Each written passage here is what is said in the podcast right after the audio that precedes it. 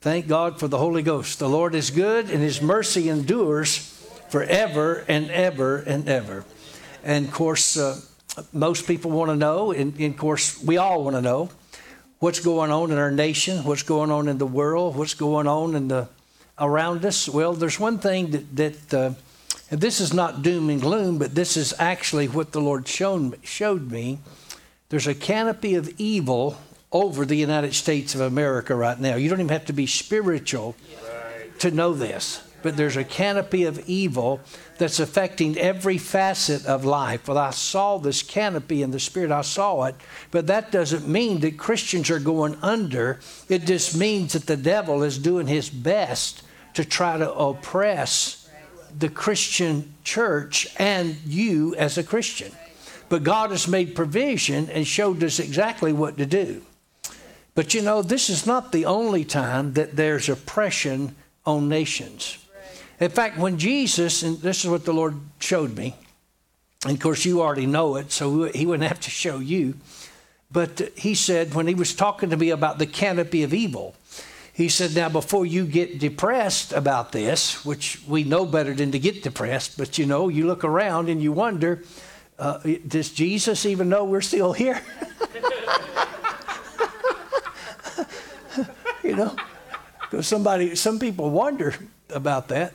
He said, before you get, you know, upset about it, about what I've shown you, this canopy of evil that's here, of course, He does that to help us and protect us, not to bring doom and gloom to us, but to let us know that there is something that God has for us. But that canopy of evil, uh, good to see you, that canopy of evil that's over the United States of America that I saw, He said, don't get depressed about it. Don't get discouraged about it. He said, when I was on earth, uh, the state of Israel, and what I say state, the nation of Israel, and most of that part of the world was under rule the Roman Empire. And He said, they controlled everything. He said, but I still flourished right in the midst of it. And I still walked in God's perfect plan and God's perfect will. And signs and miracles and wonders accompanied me wherever I went. And the same thing will happen for you. And the same thing will happen for me. God will supernaturally take care of us. So Jesus lived at a time that there was uh, oppression from the government and those in authority. But it did not stop Him from accomplishing the will of God. He said this, He said, I only do what I see my Father do, and I only say what I hear my Father say. And that's exactly what we should do, because there is oppression all around. There are many people that are discouraged, that are ment, ment, mental, in fact, in our area, they talk about mental health issues, and I'm sure they do here as far as the world goes. You know, the world looks at it as mental health issues, and I'm not saying that's, that it's not a reality that somebody could actually have mental health problems. But a lot of this that the world is calling mental health issues is actually oppressions from demons. That's actually what it is. And we've got authority over these things, but the people that don't know how to walk in this, the devil will try to dominate their minds. He'll try to discourage them. He'll try to get them to give up. He'll try to get them off the Word of God and make them think that the Word of God is not true and it won't work for you and it won't work for me. But the devil is a liar in the name of the Lord Jesus Christ. So even though that that canopy of evil is here, we're going to prosper right in the midst of it, and we're going to rise up, and we're going to do the will of God, and the church is going to walk in the authority that God has for it. Now, when I say the church, that means you, and that means me. So Jesus lived under a time of oppression. There was a great oppression in Israel, and over Him. I mean, to the point, I mean, that they couldn't hardly do anything without the government controlling everything they done. But again, He still prospered. His ministry still went forward, and supernatural miracles took place. Supernatural provision took place. God supernaturally was there through Jesus Christ right in the middle of oppression. So before you get discouraged, stop and get encouraged. The Bible says David encouraged himself in the Lord. Sometimes you got to encourage yourself in the Lord. How do you do that? By not looking at the world, by not looking at what's going on, by not listening to all the reports that we got. Because if you listen to all these reports about the things that are happening, this one is doing that, that one is doing that, this one's doing that, this one's causing that, this one shut down that, this one broke that one out, this has done that, this is coming that, and they're coming after you tomorrow. You know what I mean? You get to listen to all that kind of stuff. You can get oppressed. You can get depressed. But what I choose to do is I choose to look at the Word of God. I choose to look at Jesus. And I choose to listen to what He says. Right in this day, you're going to prosper, and I'm going to prosper, and I'm going to rise up, and I'm going to receive everything that the Bible promises me, because that is the truth of the Word of God. We do not have to live under oppression and depression. We can live in victory in every area of our lives right in this time. So I'm not going to let you be discouraged. I'm not going to let you be oppressed. I'm going to let you be blessed in the name of Jesus.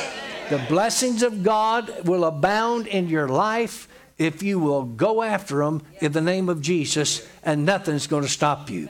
So even though that canopy of evil is here, we, it's all over. In fact, it's around the world, but especially over this nation, a canopy of evil like we haven't seen in, in many, many years over here. But again, in the days of Jesus, it was there too. But Jesus rose up and He prospered right in the midst of it. And so are you and I.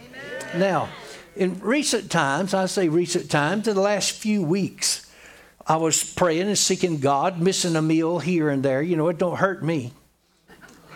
You know what I mean? Like it does some of y'all. You know, I believe that I, I'm the one that can really claim that scripture in the Bible, you know, that y'all taught me. Remember that scripture? At destruction and famine, I can laugh. Some of y'all can't laugh at famine because you ain't going to live very long. In a famine because you ain't got enough meat on your bones.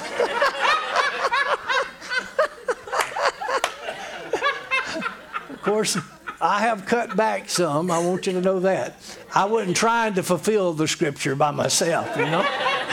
There for a while I was, but uh, I decided that I'd, I'd make some changes, and, and I did, and, it, and it's helped me and everything. But uh, so we can laugh at destruction and famine if we carry enough with us. You know what I mean? And thank God for that. And uh, if you can't laugh, you better eat some more. But whatever the enemy tries to do, it's just too bad. We're going on.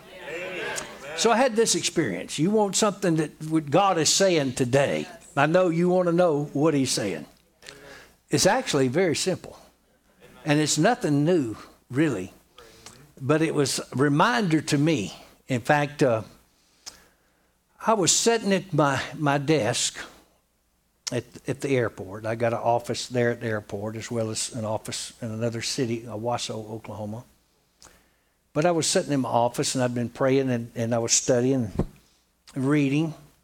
And I was, uh, I've been impressed to go back and pick up the book where uh, Plans, Purposes, and Pursuits.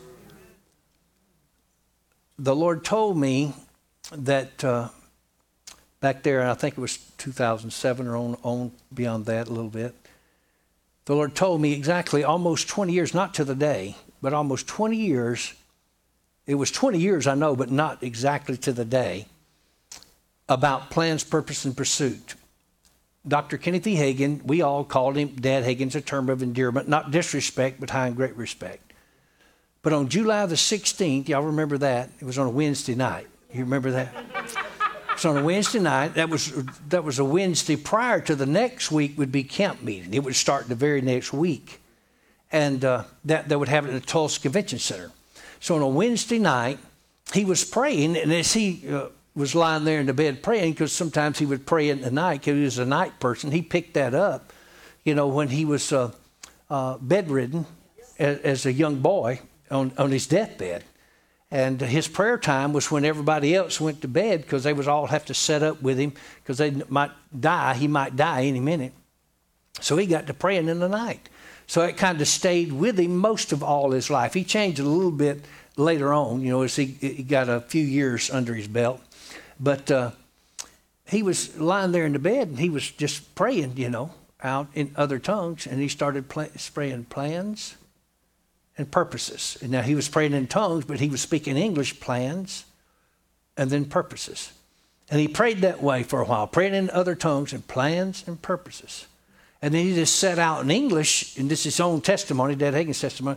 He said he just set out to the Lord in English. He said, Lord, there, there's something else to that. Lord, Lord, help me get that. There's something else to it. And he started praying in other tongues again. And then it came out this way: plans, purposes, and pursuits.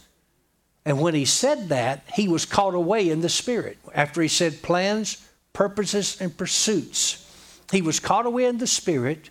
And he was caught up with Jesus, and they were standing over the Tulsa Convention Center downtown, and he was looking into the future. Jesus was showing him the future. You know, Jesus knows the future better than you know the past. Amen. But they were looking into the future. He took him into the future. That fellow on there, Back to the Future, ain't got nothing on us, that doc man. That, eighty mile an hour DeLorean, they ain't got nothing on us, you know. But he took him forward in time. And he showed him the camp meeting. Now, out of that camp meeting, that's the first camp meeting that I spoke at, at, at his camp meetings. It was in nineteen eighty-seven. He showed him that camp meeting. And, of course, he had invited me to come to that camp meeting prior to that. He, this is the way he just said it to me. When he invited me to come, he said, the Lord has a purpose in it. That's what Dad Hagin said. Dad Hagin done most everything with a purpose and a reason. And if you don't understand that, he just didn't float along and do something. He was being led by the Lord. You know, I'd say ninety-five percent of the time. I mean, he walked in the Spirit, but he would do things like that. And he said, the Lord's got a purpose in it. So anyway, this is the week prior to speaking at that camp meeting and his camp meeting. He was caught up in the Spirit, and him and Jesus stood over that Tulsa Convention Center. You remember? And they were observing the meeting. And, and he was telling Dad Hagin about things and about how things needed to change. And then he talked about plans, purposes, and pursuits. And I'm not going to tell the whole story because that's not my message tonight. I'm just telling you how I'm getting to where that uh, I'm going to tell you what the Lord said to me here just to... couple of weeks ago, because uh, he had impressed me to get that book, Plans, Purpose, and Pursuit, and read it, because he had told me twenty years after that book was released, the Lord said to me, he said, I've been trying to get my people to walk in the revelation of that that I gave to who you call Dad Hagin, Plans, Purpose, and Pursuits. He said, I've been waiting on them for twenty years. And he said, they still have not obeyed me. And that was twenty years after the book, or the teaching came out, not the book. The teaching came out in nineteen eighty-seven at that camp meeting. And he showed uh, uh, Dad Hagin about how man's plans most of the time were not God's plans. Right. And he said many times man's plans were thoroughly scriptural, but they were still not God's plans. You can be scriptural and be out of the will of God. And that's what he said. And so, and he said another thing is, sometimes when people do get God's plan, this is what Jesus was telling him, sometimes their purposes are wrong. The reason they're doing it is wrong. And he said what the church needs to do, people need to do, is get my plan, get my purpose, and pursue that. So that's where plans, purposes, and pursuits came from. He talked to him about the American church and how the American church was, was basically missing it. That's what Jesus said. Jesus, as a whole. That don't mean every church, but he was talking about in America because he mentioned the United States. Jesus did. About how we try to put all services, all types of services in one service. And he said we never reached the full potential of any of them. And he said the one that's leading the meeting needs to pray and find out what the Lord is saying to do and do that and flow in that flow, whether it's an evangelistic service, Holy Ghost service, teaching service, whatever kind of service, you know, and get that flow and stay with it, and then that's when you're going to have good success. Now, that doesn't mean that God couldn't move different ways in one service. That doesn't mean that. You can't just, you know, put yourself in a box and lock it up. Whatever the Holy Ghost wants to do, you know, He can do it. But that's what Jesus said, you know, to Brother Hagin. And he started teaching him a lot of things along those lines, plans, purposes, and pursuits, you know. And so he impressed me to get that book out again and go back through it and read it. And I've read it now, and I have read it, and, and I have read it, and I have read it. And, and I did read it, and I have read it, and I have read it. I read it till the pages started falling out, and then marked it up real good, you know. Then I had to find where the page goes. It fell out and put it back in here somewhere because, you know, because I, I like when I get them marked, I don't like to change them, you know. Even done tests on the book. Took a test on the book. Because one of the things the Lord impressed me about was it back in, I think it was two thousand seven, I was kneeling down praying over in Georgia, getting ready for a service, church service. And I was kneeling down praying, and it's like the Lord just said to me, He said, I want you to go back. And He said, pick up the revelations that I shared with Kenneth Hagin. He said, I want you to read them, study them, and apply them to your life. And He said, preach them and teach them as I tell you to, as you travel across the land, wherever I would send you. And He said, especially, this is what the Lord said to me in two thousand seven, especially where I appeared to him in vision format. Because Brother Hagin got revelations, you know, also that wasn't where Jesus appeared to him. But he said, when I appeared to him in vision format, it was very, very important. Plans, purpose, and pursuit came from a vision, not just a revelation. And, and revelations are good. Revelation and visions work together. You know what I'm talking about? And but, of course, everything he received in that plans, purposes, and pursuit can be found in the Bible. You know, there's a few things you can just find chapter and verse for, but you can find principles for it in the Bible. And he said that, uh, he said, I want you to go back and pick them up. Read them, study them, apply them to your life, and preach them and teach them as I lead you to across the country. He said, especially where I appeared to him in vision format. He said, for many have laid them to the side, these visions and revelations. And he said, many have gone as far as to say they're not for us today. And he said, some have gone as far as to despise the revelations that I gave, and no longer will allow them to be shared in their church, meetings, or ministry. He said, go back and pick them up. It would seem to me, I don't know, you judge all this. You know, everything needs to be judged. But if Jesus appeared to somebody and gave them a revelation, and it was thoroughly scriptural, and it was from Jesus, don't you think that it would be important? Don't you think that we shouldn't apply it to our life? Yes, we should.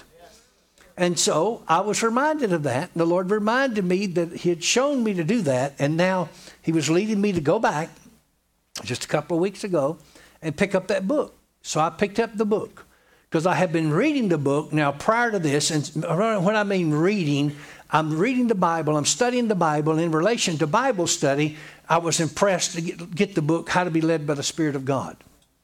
Because if there's one thing lacking on a greater degree or greater level in the church world today, it's how to be led by the Spirit of God, and people are not following the Spirit of God. They're not following what He says do, and it is causing problems in the church world. So I was going back, just brushing up on that, and through Bible study, reading the book and, and meditating on it in, in relation to the Bible.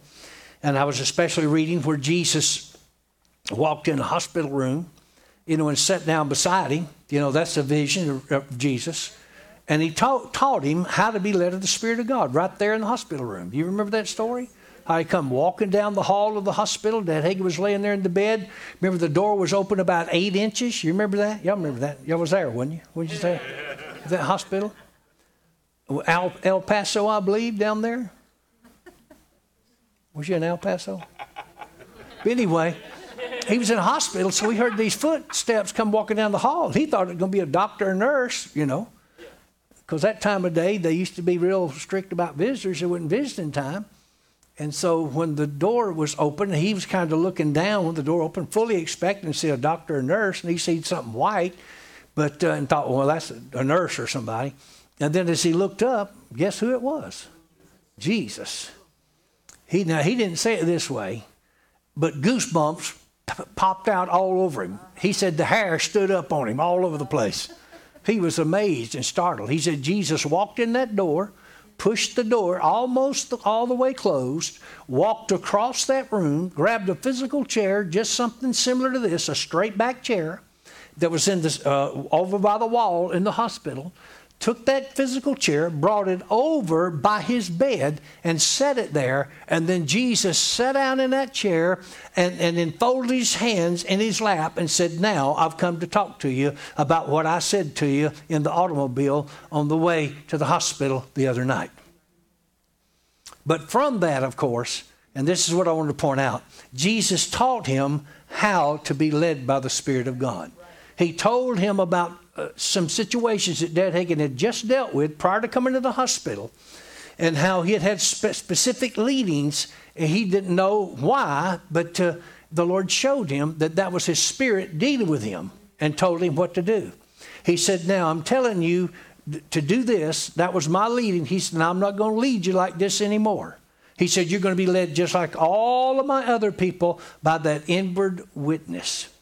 And then Jesus told him, he said, he said, if my people will learn to follow me, he said, I'm concerned about every area of their life. He said, if they'll learn to follow me, he said, I'll make them rich. Rich. It would seem like now the word rich, Dad Hagin taught us very well, means to have an abundant supply, more than enough. You know what I mean? In every area of life. He said, he, I'll t- I'll, he said, I'll lead my people. You know, into it. And he said, I'm not against my people being rich. He said, I'm against them being covetous. You know what I mean? And again, rich means have abundant supply. That don't mean everybody's going to be uh, billionaire, millionaire, whatever, you know, and I'm not stopping you. If you want to be a billionaire, millionaire, whatever, you go right ahead. Remember me when you come into your kingdom.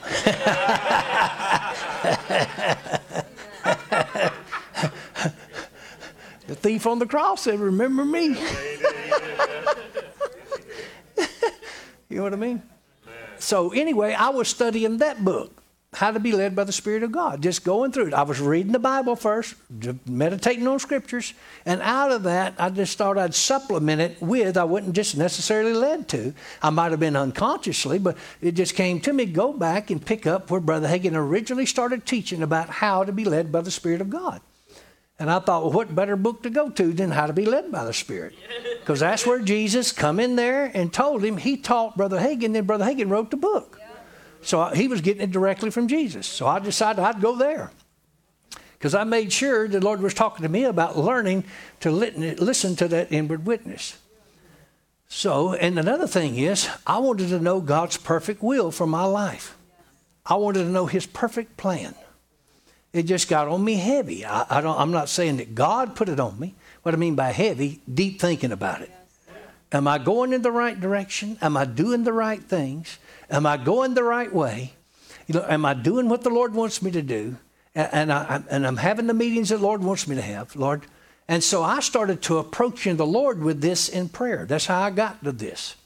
And again, I, I skipped some meals, you know, in, in this process. Because why? Because of that scripture. At destruction and famine, I can laugh. So, so I decided to laugh a little bit, you know. And I was just going after the Lord. I wasn't trying to change Him. I was trying to get myself in a position to hear His voice better. Because even though you hear His voice, you want to make sure you're in tune. And I began, began to see, and I, by the Lord, I began to see by the Lord how very necessary it is going to be in these coming days to be led by the Holy Ghost. It's going to be imperative that you know the Spirit of God. I mean imperative. We should set a goal to go back and develop that inward witness inside of us. Because that's the foremost way. Jesus said to Brother Hagin in the book, How to Be Led by the Spirit of God, the foremost way, the first way he's going to lead all of his children is through that inward witness. And many times, uh, it's the truth about it is, he's leading us, but we're unable to pick it up. Because we get so busy, our mind gets so active, we got so many things to do, we're not sensitive to God, and we sometimes just overlook it. And I want to make sure, and I'm not judging you, I'm just talking about, I, I, same way with me, I can get busy. So I just had this kind of got idea, you know, I better hear from God here. This thing's imperative. Because he began to show me that. And so I started to, to seek in the Lord. And then that's how I come across the book again in my Bible study and reading the Scriptures and confessing this, what the Scripture says about me. And I've confessed, you know, that I'm led by the Spirit of God. He is leading me. He's guided me. He has directed my paths. I know his perfect will. I know his perfect plan. See, if you say that you don't know his will, and if you say that you don't know what you what to do, you're not going to know what to do, and you're not going to know his will. You got to say it by faith. Even though you don't sense it, even though you don't have a mental picture of it, even though you don't have a plan yet, you've got to say it by faith. I'm being led by the Spirit of God. God is leading me. God is guiding me. God lives inside of me. He's directing me. I know what to do, when to do it, and how to do it. Because I'm listening to the Spirit of God inside of my spirit. And so I was just, you know, reshoring up that area of my life. Making sure that I'm walking in God's perfect will. God's perfect plan. Because again, you get a lot of voices out there. There's a lot of voices. And, uh, and people coming to me with different ideas, you know, and do this and do that.